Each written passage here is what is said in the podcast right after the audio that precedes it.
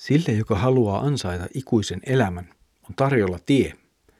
Se tie on pyhä täydellisyyden tie. Mutta kuka mahtaa pystyä sen kulkemiseen?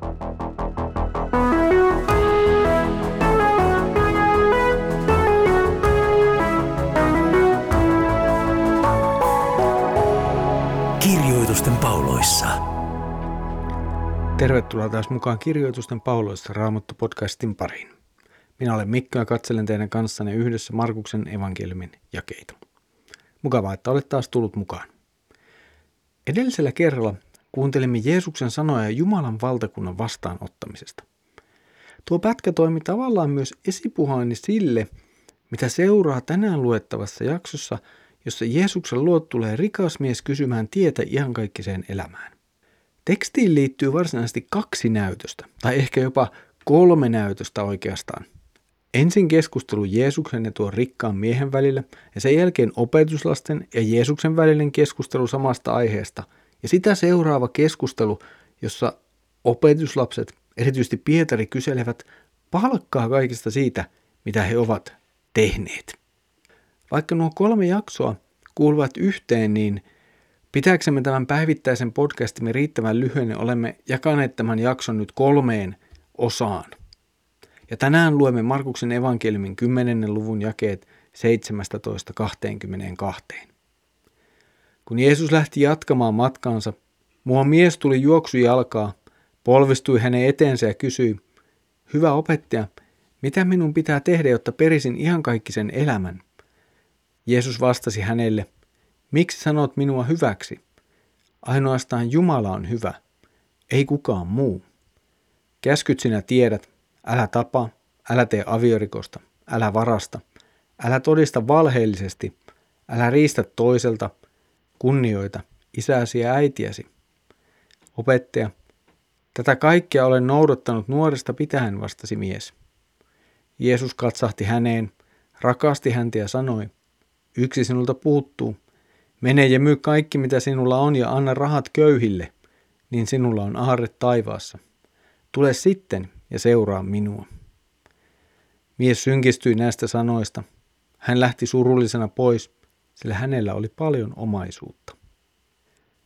Jeesus on taas liikkeellä, ja jossakin matkan varrella tulee juoksu jalkaa mies Jeesuksen luo.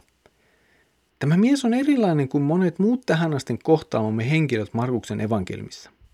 Hän ei tule hakemaan apua sairauteensa tai jonkun perheenjäsenensä sairauteen – hän ei tule kysymyksellään koettelemaan ja haastamaan Jeesusta.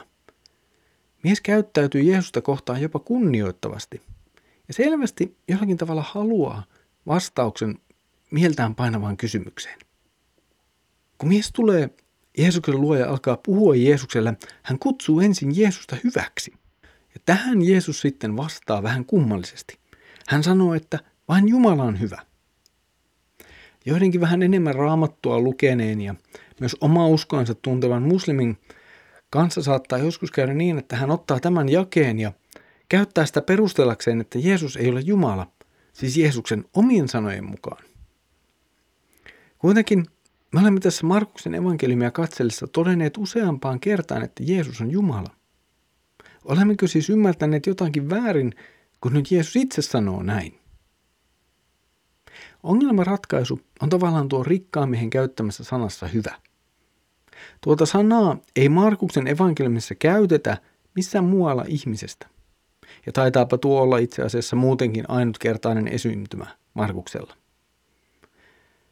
Jeesus ei tässä vastauksessa tai omilla sanoillaan ota suoranaisesti kantaa omaan persoonansa, siis omaan jumaluuteensa.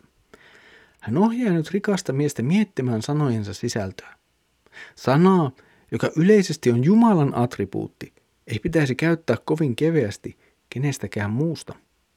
Puhumattakaan, että pitäisi jollain tavalla ajatella, että se kuuluu minulle itselleni.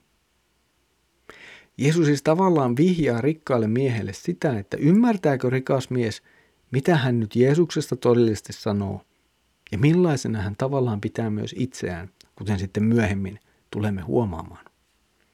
Jeesus ohjaa siis miestä etsimään hyvyyttä sieltä, mistä sen varmasti voi löytää, eli Jumalasta itsestään, ei kenestäkään ihmisestä. Sitten seuraa tuo miehen varsinainen kysymys.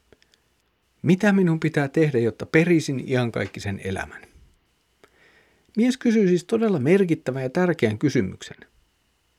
Kysymys iankaikkisuudesta ei ole mikään pieni asia tai jotenkin sivuseikka ihmisen elämässä. Ja sitten mies käyttää hyvin merkittävää sanaa tai verbiä, periä, jotta perisin ihan kaikisen elämän.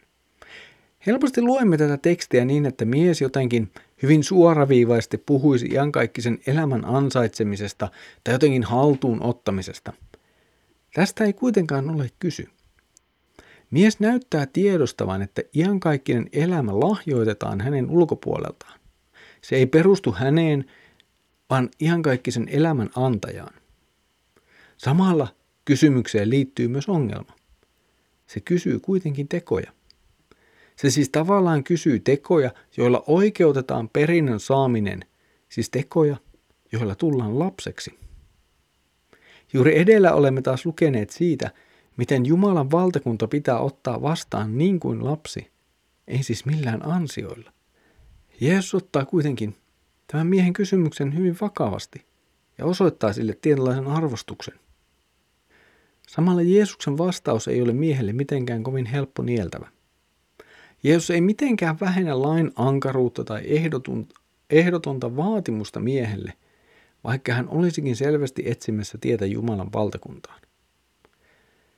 Jumalan valtakunnan on vähän niin kuin joko tai juttu. Se joko otetaan vastaan tai sitten sitä ei oteta vastaan. Ja ei ole matkalla jotain pieniä välimuotoja. Ja tässä piilee myös Jeesuksen sanojen ankaruus. Jos Jumalan valtakunnan haluaa periä hankkimalla siihen oikeuden lainteoilla, niin sitten laki on todella pidettävä viimeistä piirtoa myöten täydellisesti.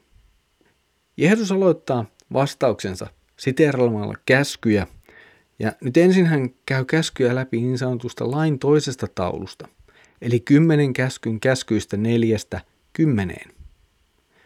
Mies tuumaa, että hän on pitänyt nämä kaikki nuoruudesta saakka. Meidän pidä turhaan pitää tätä miestä jotenkin epärehellisenä tai pinnallisena. Hän todennäköisesti piti itseään todellisesti hurskaana ja oikeasti myös ajatteli noudattaneensa näitä Jumalan käskyjä. Mutta tämä ei kuitenkaan riitä Jeesukselle. Jeesus ohjaa miestä tuntemaan Jumalan lain syvemmin ja myös ankarammin.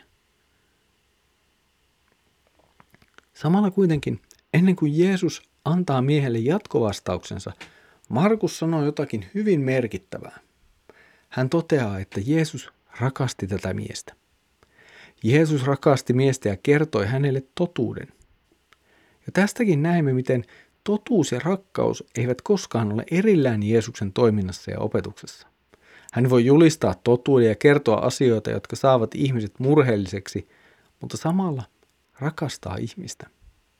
Rakkaus ja totuus eivät siis ole mitenkään toisilleen vastakkaisia, vaan itse asiassa kuuluvat yhteen. Sitten Jeesus käskee miehen myydä omaisuutensa ja seurata sen jälkeen itseään. Näillä sanoilla Jeesus osoittaa, että miehen matkalla Jumalan valtakuntaan oli este. Ja tässä esteessä oli itse asiassa kaksi osaa. Toinen niistä on nyt tekstimme alussa, kun mies sanoo Jeesusta hyväksi. Ehkä hän siis piti itseäänkin hyvänä. Jopa riittävän hyvänä Jumalan valtakuntaan. Hän ei ollut valmis ottamaan Jumalan valtakuntaa vastaan niin kuin lapsi. Ja sitten toiseksi hänellä oli paljon omaisuutta. Jeesus antaa ymmärtää, että myös tämä omaisuus oli hänen tiellään tulla Jumalan valtakuntaan. Ja Jumalan valtakuntaan tuleminen on niin tärkeää, että sen vuoksi voi luopua kaikesta maallisesta omaisuudestaankin, jos se on tiellä, jos se estää Jumalan valtakuntaan tulemisen. Miehen ratkaisu lähteä pois osoittaa, että hänen aarteensa oli kiinnittynyt tähän maailmaan, eikä hän ollut valmis katsomaan ja löytämään aarretta taivaasta, siis ottamaan vastaan Jumalan valtakuntaa tai tulemaan sisälle Jumalan valtakuntaan. Hänen elämässään oli Jeesuksen seuraamista tärkeämpiä asioita.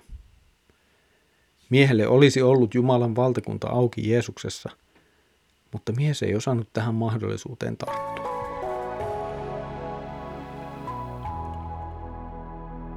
Tässä oli tämänkertainen kirjoitusten pauloissa Raamattu podcast. Kiva, että olet ollut jälleen yhdessä mukana tarkastelemassa Markuksen evankeliumin jakeita. Seuraavalla kerralla jatkamme tämän saman kertomuksen pohtimista opetuslastien ja Jeesuksen keskustelun kautta. Siitä siis ensi kerralla. Kuulisimme myös mielellämme palautetta näistä podcast-jaksoista. Voit lähettää meille palautetta avaimia.net verkkosivuston kautta ja sieltä löytyvän palautelomakkeen kautta tai sitten lähettämällä sähköpostia osoitteeseen kirjoitusten pauloissa at sekel.fi. Mutta nyt Herramme Jeesuksen Kristuksen armo, Isä Jumalan rakkaus ja Pyhän Hengen osallisuus olkoon sinun kanssasi. Aamen.